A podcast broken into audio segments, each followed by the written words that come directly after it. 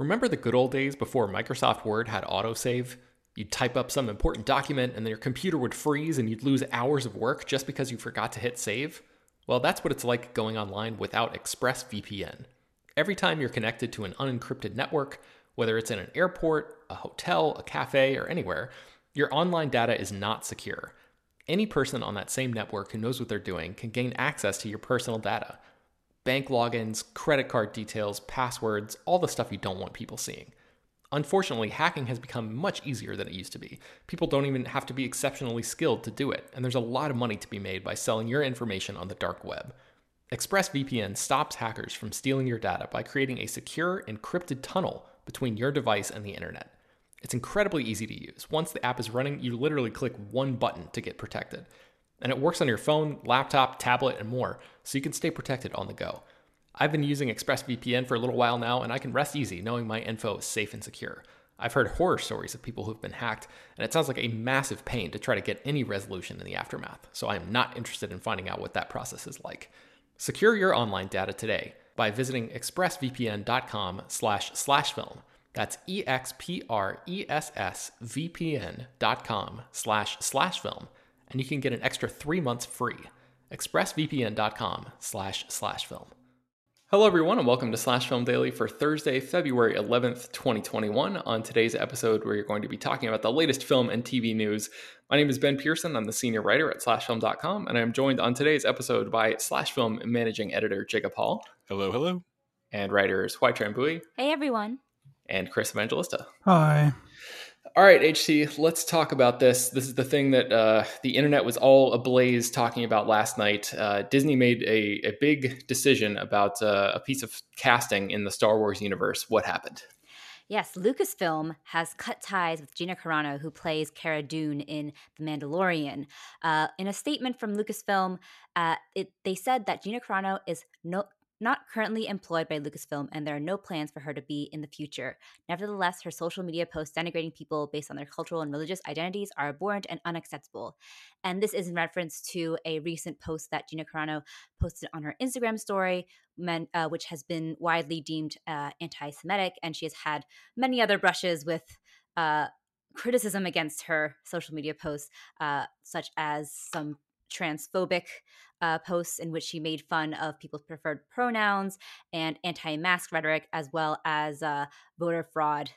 Um, Un- unsubstantiated, unsubstantiated, voter fraud voter claims. Fraud claims, yes. and uh, this comes, uh, yeah, amid calls from fans for Gina Carano to be fired after all of these social media posts have after she, after she doubled down on these social media posts essentially, um, and it also comes in light of um, the Disney apparently planning to uh, announce her as the star of a new Star Wars show in December at the investors conference, but which they backtracked on after her uh, November posts about the anti-mask and uh, voter fraud uh, claims. So it seems like she will no longer be a part of the Star Wars universe, according to Lucasfilm, and um, probably not part of Mandalorian season three, which is uh, expected to begin production in uh, April. So that's it. Seems like the last we've seen of her has will be Mandalorian season two. Uh, Jacob, what do you make of this? What I make of this is that there is a yes, free speech exists, and part of free speech means you can say what you want, but also means a company can fire you for your choice to say and double and triple down on saying truly hurtful, terrible things, uh, dangerous things, even. And Disney has always been a company with its eye with, with its eyes on generations. I mean, they were uh, they think in dollar signs. Those dollar signs are who's buying our stuff and watching our stuff for the next twenty years instead of the last twenty years. And the writing is on the wall. Gina Carano uh, as the internet made clear, this stuff doesn't fly, and uh, and she has a right to say, and Disney has a right to fire her, and Star Wars won't miss her, straight up, and that's all I have to say about that. Yeah, um, Chris, uh, do you have any thoughts about this? I feel like you mentioned something in our Slack about James Gunn that I thought was a a, uh, a trenchant observation.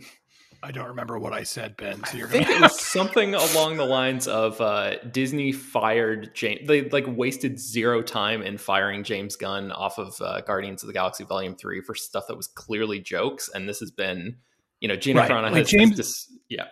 James Gunn was clearly telling jokes, and not only that, but these were those were like old jokes that he had long since expressed regret over and apologized for. Whereas Gina Carano has been doubling down on her bullshit for months now. It's it's not like this was like out of the blue and Disney was like, "Well, that's enough of that." They if anything Disney waited too long to f- fire her. Like, look, I I uh I love the movie Haywire starring Gina Carano, but she is clearly uh not the best person. So, uh, you know, uh, like like Jacob said, you know, free speech is not a free speech means you can say whatever you want and the government can't come to your house and arrest you and, and throw you in jail for it. And no one's doing that to Gina Carano. She's just losing her job. Like if you walk into your office of your manager and call him an asshole, he's he has a right to fire you. Like, you know, that you know, that's just the way the world works. No one no one is entitled to earning a big fat Disney paycheck. So mm-hmm. all these all these, you know, calls of, you know, cancel culture and freedom of speech, it really doesn't apply. And I know no one, no one rational believes that. And you know, I, am like, you know, preaching to the choir here. Like, there's no like right winger who's going to listen to this and be like, by Joe, Chris is right. I've finally, I've been, you know, I've seen the error of my ways. Like, I know that's never going to happen, but it's, you know, it's worth repeating. You know, freedom of speech means you can say what you want and not go to jail for it. It doesn't mean you can't suffer consequences for being a deliberately shitty person, and that's what's yeah. happening here. Yeah, I think uh, I saw a tweet last night that was like, "Man, Gina Carano, uh, all she really had to do was just keep her mouth shut and just keep delivering twenty takes of some variation of these blast doors won't hold," and she could have just like kept, you know, making Star Wars money for God knows how long. And actually, it's really interesting that that Disney was like very close to essentially announcing her as the lead of that spinoff show. And I think a lot of people assumed that she was going to be playing a big part in that. Um, and now that looks like a, a sort of a smart part, uh, you know, a smart decision on Disney's part to, to not uh, specifically tie her name um, to that show because they could just now be like, oh yeah, we were never planning on including her or building the show around her. When you know they'll just uh, quietly introduce somebody else or, or sort of shift the story away from that. So uh, yes, that is that. Uh, let, us talk about some positive Pedro Pascal related news, and that is uh, some some new casting for the Last of Us TV show. Uh, Chris, tell us about that.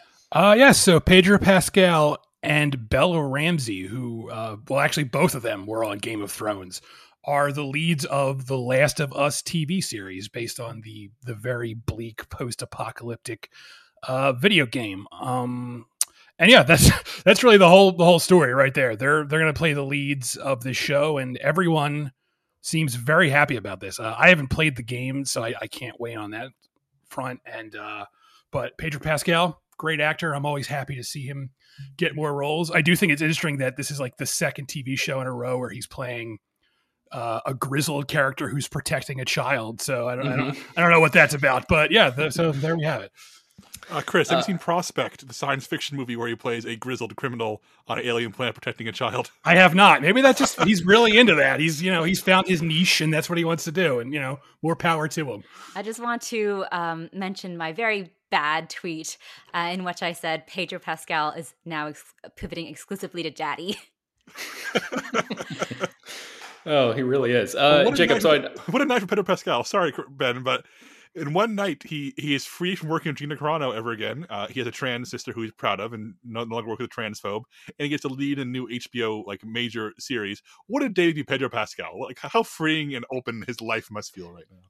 Yeah, man, what a yeah, exactly. What a day. Uh, so Jacob, I know that you've played this game or, or uh, are familiar with it at least. Um, what do you think about this or both of these pieces of casting? Actually, yeah, uh, Ben, you and I have both played uh, The Last of Us, and we talked about it both on the show and off. And it's an incredible game, and it's a bleak game. The world and the story is as dark as anything I've experienced in any medium, any book, any uh, any movie. It is it is as oppressive this world as Cormac McCarthy's The Road. You know, it's it's that dark. Uh, but the two leads in the game, uh, you know, played by voice actors who, who did mocap for the game, uh, really have so much heart and feel so real and are such have such a powerful connection as characters that really keeps your head above the water. They they really allow you to want to keep playing and want to see where it's going. You want to see those two characters survive and find mutual ground and understanding. And it's a really amazing father daughter, you know, surrogate relationship that ends up evolving.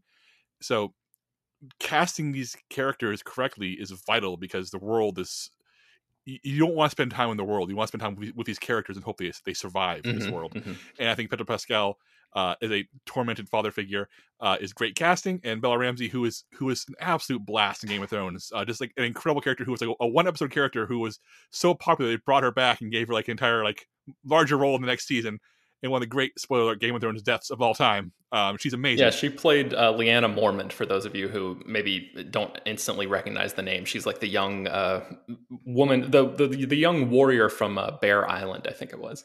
Yeah, and yeah, I, I like I love that they it's a 14 year old character and they cast an actual teenager as opposed to like trying to cast them in their 20s. It's it's an actual father daughter relationship in the show, and that to me is, is vital. Uh, ben, what do you think? You've also played the games. Yeah, uh, I really like Bella Ramsey as uh, the Ellie character. I think that's a, a, great piece of casting. I'm not completely sold on Pedro Pascal as Joel, though. I feel like Joel has sort of a um, the the games are are sort of a cross country game, and I think um, a lot of it is sort of like Pacific Northwest, like northern part of the country kind of vibe. But I I feel like the character of Joel has like a southern guy energy and and not in a way where like he's wearing you know the the Confederate flag or anything but like you know I don't know it's it's tough to describe Jacob but do you know what I'm talking about there's there's yeah. sort of a southern swagger to that character a Absolutely. little bit I mean the opening scenes of the prologue of the Mass Effect is set in Austin Joel is from Texas and I, I he definitely has a very specific Texas vibe throughout that entire game so you're you're you're right but at the same time I Pedro Pascal does not scream Texas, but it does scream "Sad Daddy" as HT. yeah, so. and that's that's the the uh, conflict that I'm having internally. Is I feel like he can pull off the the sort of like haunted, you know, thousand yard stare kind of stuff really well. Um, but like the the essence of the Joel character to me is so much like tied into his physicality and like that that sort of um, yeah like ineffable southernness a little bit. And I, I have not seen Pedro Pascal uh, do anything like that before. That's not to say uh, that he uh, can't do it. And didn't you yeah. see Kingsman 2 where he wore a cowboy hat? Isn't that enough for you? I actually turned off Kingsman 2 at a, a point where uh, I think it was Julianne Moore like threw somebody into a uh, a meat grinder. It's like so bad. Like really twenty bad minutes in, I was like, this movie but sucks. It's like so. seven hours long. In it. I remember thinking that he was really the only saving grace of that movie because he's so charming. And after that, I was like, he should get a movie where he's a lead in an actual good movie. um, I mean, and and there's also the thing of like Pascal is is I think he's pushing up against the limits right now of maybe being overcast in things. Like he has been just looking at like if you look at the the tag for his name on Slash Films archives, he has popped up in a ton of stuff over, you know, been cast in a ton and ton of things over the past, you know, let's say 12 months or something. He's got like several big, big projects coming out soon. And then he also obviously just started Wonder Woman 1984. That was a very big, high profile role. So I, I just, I worry a little bit about like uh, people sort of getting sick of him for lack of a better term that that happens a lot where actors get hot and then they suddenly get cast in everything and i feel like it's a really it's a fine line to walk to like uh, give the people what they want in terms of like you know showing up and stuff, but not maybe oversaturating the market. um, I feel like several actors have have had that happen. Uh, like are Jennifer Lawrence. That, are you probably, saying that, that Pedro Pascal is threatening to be Jude Law in 2004?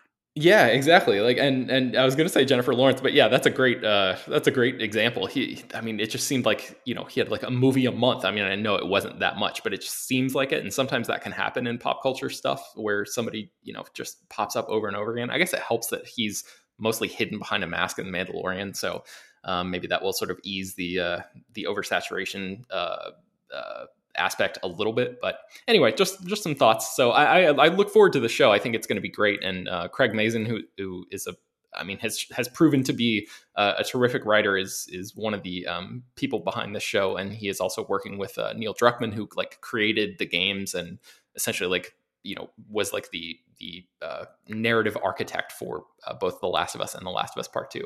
Um, so I, I, look forward to seeing how they uh, adapt that game into a TV show, and and uh, I'm yeah very curious to see if Pedro Pascal can sort of capture that Southern swagger, or if they just go in a, a sort of a different direction with the Joel character. But um, speaking of Craig Mazin, uh, he also is the writer of a uh, video game adaptation of the or I'm sorry, a movie adaptation of the video game Borderlands. Chris, tell us about the latest with the Borderlands movie.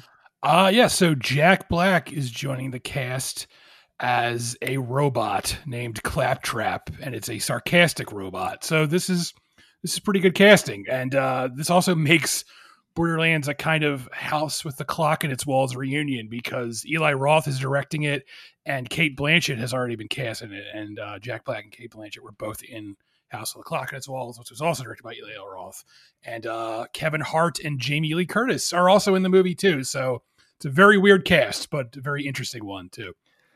Uh, Jacob, I know you're familiar with the Borderlands uh, universe. What do you think about uh, Jack Black as Claptrap? It's so obvious that it has to be. It was inevitable. If they were going to make this movie, it would be Jack Black.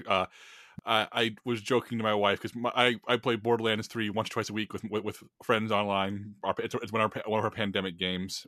And we, have been watching this casting with very amused because many of these characters are also in Borderlands 3 and my wife was very interested in Claptrap because he's this very adorable looking robot uh, with like sort of a foul mouth and like a like weird sense of humor. So I described him as WALL-E with, like meets Deadpool, and it's kind of what Jack Black will be playing here give you an idea of what Claptrap is. Uh, this cast is really wild. I, I think Eli Roth's is the thing I'm, I'm really hesitant about because I'm not sure he can handle like a big sci-fi action movie. Like a, like I said, it's essentially Mad Max on, on Alien Planet is what Borderlands is. Uh, but Kevin Hart, Jack Black, Jamie Lee Curtis, and Cate Blanchett essentially Mad Maxing with machine guns across an alien planet, fighting monsters and bandits. Uh, well, I I can't I, I, can't even begin to describe what, that this is going to be a weird, wild thing if it even approximates what the games feel like, which is this comic book Looney Tunes nonsense in a good way. Uh, I don't know. I really want to hear from HT. She's been quiet on this one. HT, as a person who doesn't play a lot of video games, does this cast uh, does it light up anything in you, especially knowing that Jack Black's playing a sarcastic robot? I do love the idea of Jack Black as, as a sarcastic robot. I don't know anything about Borderlands apart from what you've told me, but I probably will tune in or you know buy a ticket to watch uh, Jack Black Jack Black play a sarcastic robot. All right, so let's talk about uh, animation a little bit. HBO Max uh, seems to be really uh, making a big push toward um, adult animation or, or uh, animation aimed at adults. Um, I think Rick and Morty is is streamable there, as is South Park and uh, several other things. But um, they just announced yesterday that they are doing, uh, or confirmed rather, that they're doing a, uh, modern refresh of Clone High, which is a cult classic animated series from the early 2000s that was created by uh, Bill Lawrence from Scrubs and Phil Lord and Chris Miller, who um, have you know done everything from the Jump Street movies to the Lego Movie and and uh, the the Last Man on Earth, a ton of other stuff. Um, HBO Max has already given it a two season order, and we the we don't know any details uh, about exactly whether the same characters are going to be coming back or whatever. Um, but we do know that uh, Lord and Miller are going to be on board as writers for the show, and the original showrunner is going to be coming back too. So I feel like that consistency for people who watch Clone High, this has to be a huge deal. I was not one of those people. I've never seen Clone High. I know about it just because. Um, you know, it, has that Lord and Miller thing to it, where like everybody in you know a very specific uh, type of comedy circle like uh, is uh, looks at looks upon it with reverence, but I've never seen it. So I wanted to, to open up the floor and see if you guys uh, watch this show or have any uh, fond memories of it. Chris, I think you shared the theme song in our Slack. Did you watch this show uh, like all the way through? Uh, I don't know if I watched. MTV shows were weird because their seasons would be like they would have like a bunch of episodes and then the show would like disappear for like seven years and then the next few seasons would arise. I can't remember if I watched all of this, but um I do remember watching it when it was on. Like this and Daria were like the two MTV animated shows that I, I love to watch. And I remember this being very funny. Uh, I remember like like you mentioned, Ben, that theme song really slaps, and I'm I'm a little upset because the theme song specifically mentions the 80s, and they're not going to be able to get make that work for this version because it's modern day. So Mm. their teenagers aren't born in the 80s anymore because I that's a sad realization, and I'm very old right now. So they're to have to alter the theme song a little bit, which depresses me because the theme song is so fucking cool. But I'm I'm excited about this. I'm looking forward to it. Uh, HT, is a big animation fan, have you ever dipped your toe into the Clone High waters? No, I actually hadn't heard of Clone High until this news story broke. I just totally missed. I mean, I think I was a little too young for all of the MTV animated shows, and then I just kind of missed them completely. I only Mhm. know of Daria through like pop culture osmosis. So this one I completely uh, skipped by. I'm sorry, I give a really, really boring answer. I have no idea. No, it's fine. I was just curious. Um, Jacob, do you have any relationship to that original series?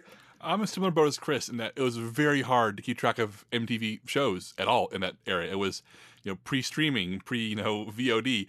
If you miss things, you miss them, and, and MTV had a habit of burying things, especially shows like Clone High that had a passionate following but weren't huge hits. But this was uh, this was Lord Miller before they were Lord Miller. You know, it's it's introduction to their voice in many ways. You can, you can see it all throughout it and all over it.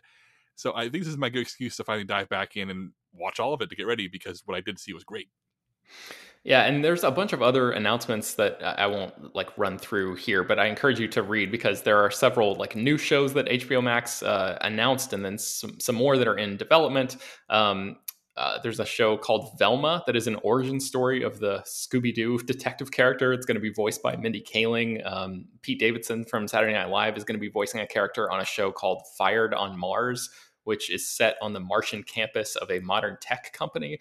Um, so yeah, there, there, are several other things here that might be uh, up your alley if you're into animation that, like I said, is sort of like aimed at adults instead of kids. So if you want to check that out, you can click on the link in the show notes and read more about that. Um, in the meantime, let's talk about a different HBO project, and that is uh, True Detective, which I th- kind of thought was like dead and buried, but it seems like it's potentially going to be resurrected. Chris, what's the latest in the True Detective world?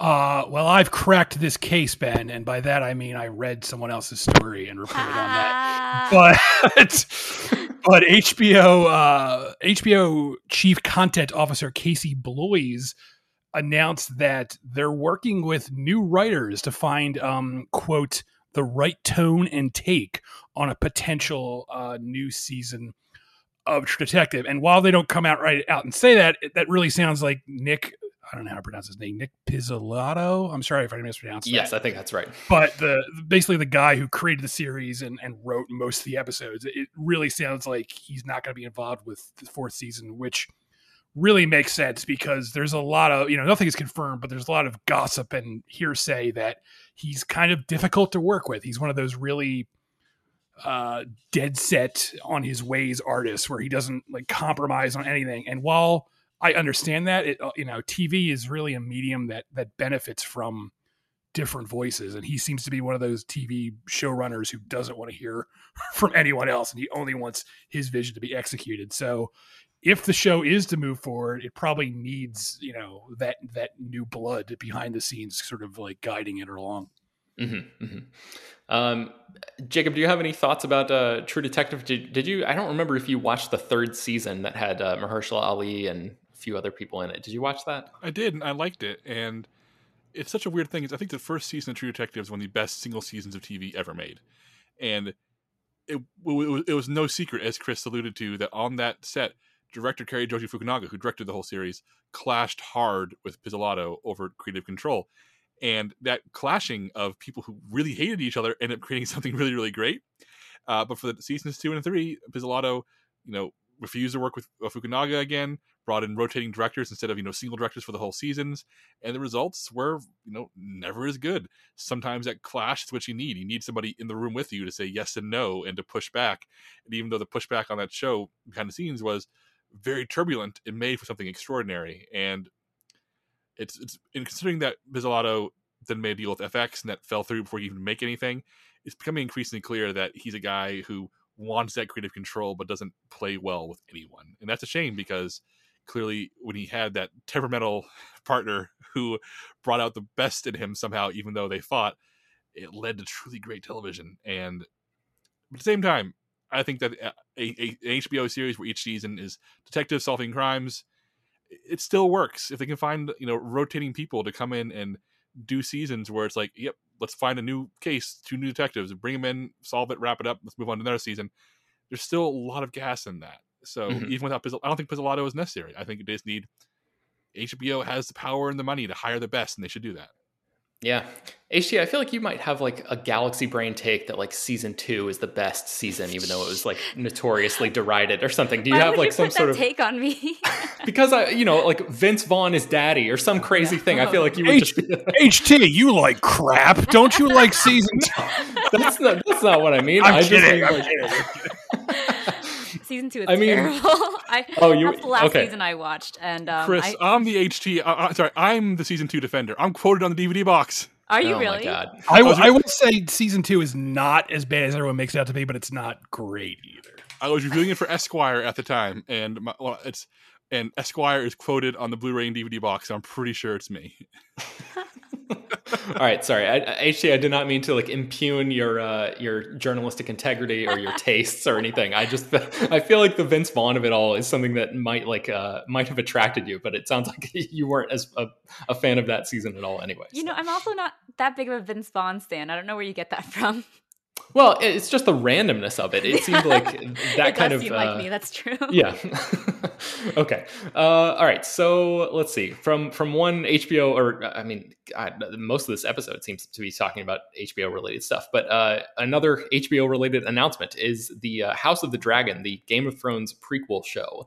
They have cast four more lead actors um, to to join that series, and I just wanted to run through a couple of characters here, um, especially since I have Jacob on this episode. I know he and I are both like diehard Game of Thrones fans, and I just wanted to get uh, Jacob. I wanted to get your take on this. Um, so the the actors who have joined this show are uh, Steve Toussaint, Eve Best. Uh, Rhys Ifans and uh, Sonoya Mizuno. Um, not exactly like household names, but several of these people you would recognize from a bunch of other stuff. Like Mizuno, for example, was just in Devs, the um, Alex Garland show that was on uh, FX. So like you might not recognize her name, but you you would know her stuff. Um, so the, the character really that Jacob that I wanted to, to highlight here is uh, Lord Corlys Velaryon, who is also known as the Sea Snake. And uh, this is the show that takes place 300 years before the events of Game of Thrones, um, the, the original series. So it's not going to have any uh, specific crossover um, with any of those characters. But this uh, this uh, House Velaryon is not a house that I'm familiar with, um, but it is a Velaryon bloodline that is as old as House Targaryen, and the Sea Snake is the most famed nautical adventurer in the history of Westeros. Uh, he, the description says he built his house into a powerful seat that is even richer than the Lannisters, and that claims the largest navy in the world. Um, what do you think about this, Jacob? Are you excited to see uh, what what this new sort of um, sliver of uh, Westerosi history looks like? Yeah, I think this is really cool. I think Toussaint is a really cool actor. You've seen him in a lot of things. You look at IMDb, you've probably seen him in something. And I guess a- after so many people criticized the original Game of Thrones run for not having any people of color, like in Westeros, they're all rele- relegated overseas to the exotic Essos, uh, an exotic in quotation marks there clearly, um, to see a a a character who's a, a powerful, wealthy lord in Westeros being played by a black actor feels like a very not so quiet reaction to the original run, especially since there are brand new showrunners on this prequel and the original two are not involved, especially with uh, Sonoya Mizuno as well. Yeah, it just feels it feels like they're they're recognizing oh just because this world is based on medieval England doesn't mean you have to cast like it's medieval England. So Mhm. um, I think this is really promising. I mean, I, I think he's the one that stands out in terms of character description. Immediately had my interest, but also I will never say no to my man Rhys Ifans, who I've loved since Notting Hill. HT, you sound like a, a Rhys Ifans fan. Am I right about this one?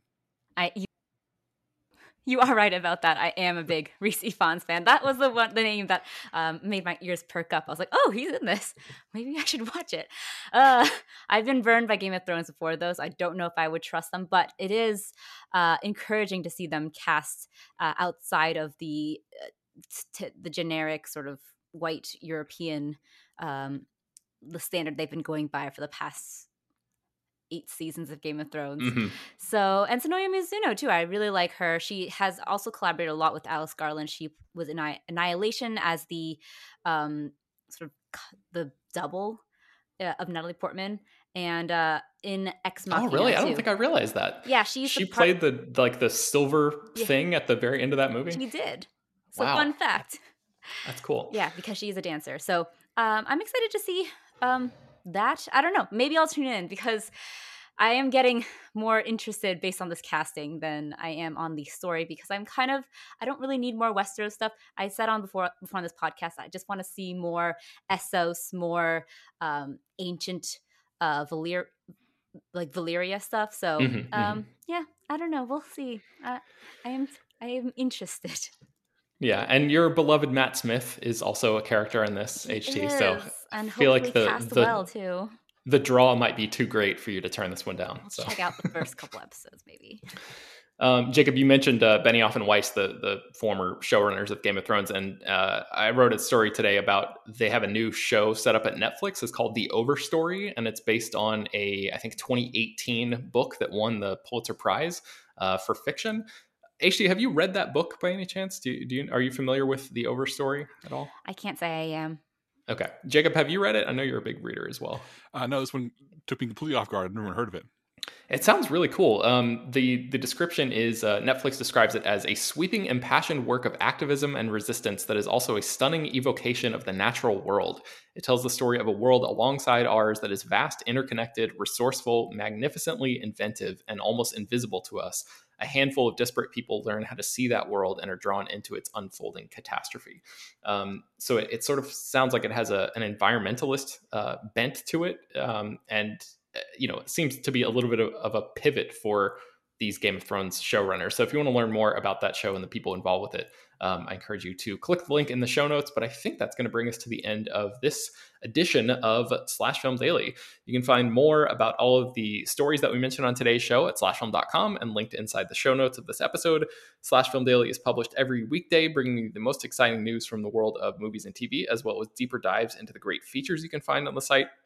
You can subscribe to the show on uh, Apple, Google, Overcast, Spotify, all the popular podcast apps, and send us your feedback, questions, comments, and concerns at peter at slashfilm.com. Make sure to leave your name and general geographic location in case we mention your email on the air. Don't forget to rate and review the podcast on iTunes. Tell your friends, spread the word. Thank you so much for listening, and we will talk to you all tomorrow.